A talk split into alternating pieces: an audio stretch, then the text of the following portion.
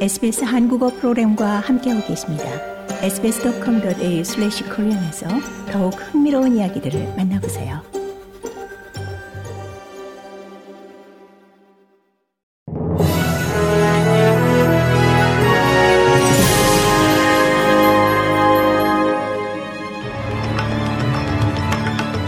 (1월 16일) 월요일 저녁에 SBS 한국어 뉴스 간추린 주요 소식입니다.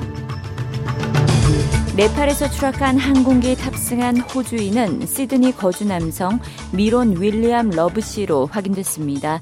하지만 생사 여부는 아직 확인되지 않고 있습니다. 한편 탑승자 명단에 포함된 한국인 2명 가운데 한국인 탑승자 40대 유모 씨가 사망자 명단에 포함됐습니다. 유 씨와 함께 탑승한 10대 아들의 생존 여부는 아직 파악되지 않고 있습니다.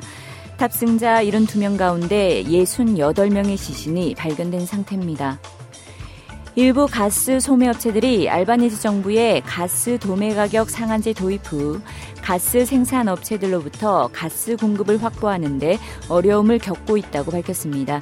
지난해 12월 23일부터 가스 도매 가격 상한제가 시행되면서 이 동부 연안의 최대 가스 생산 업체들이 새로운 공급 제한을 중단하고 있습니다.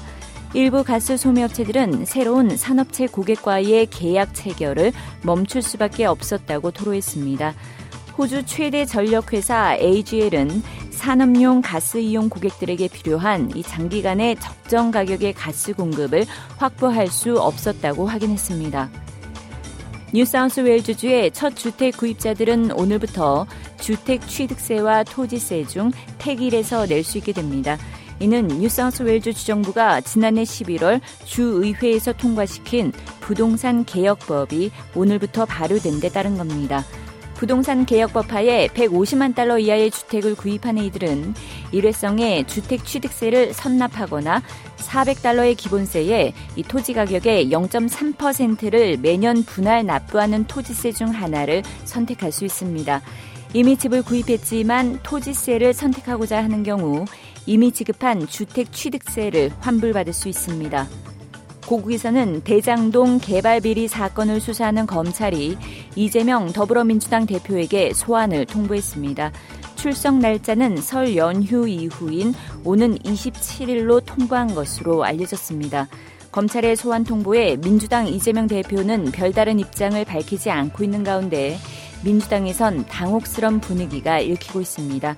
국민의힘은 이제 범죄 드라마를 끝낼 때라며 조사에 임하라고 압박했습니다. 시즌 첫 메이저 대회인 호주 오픈이 오늘 호주 멜번 파크에서 개막했습니다. 코트의 악동 닉 키리오스는 오늘 아쉽게도 무릎 부상으로 호주 오픈에 불참한다고 발표했습니다. 노박 조코비치는 호주 오픈 10번째 우승과 더불어 메이저 대회 통산 최다 우승 22회라는 라파엘 나달과의 타이 기록에 도전합니다. 나달은 호주 오픈 2연패를 노리고 있습니다.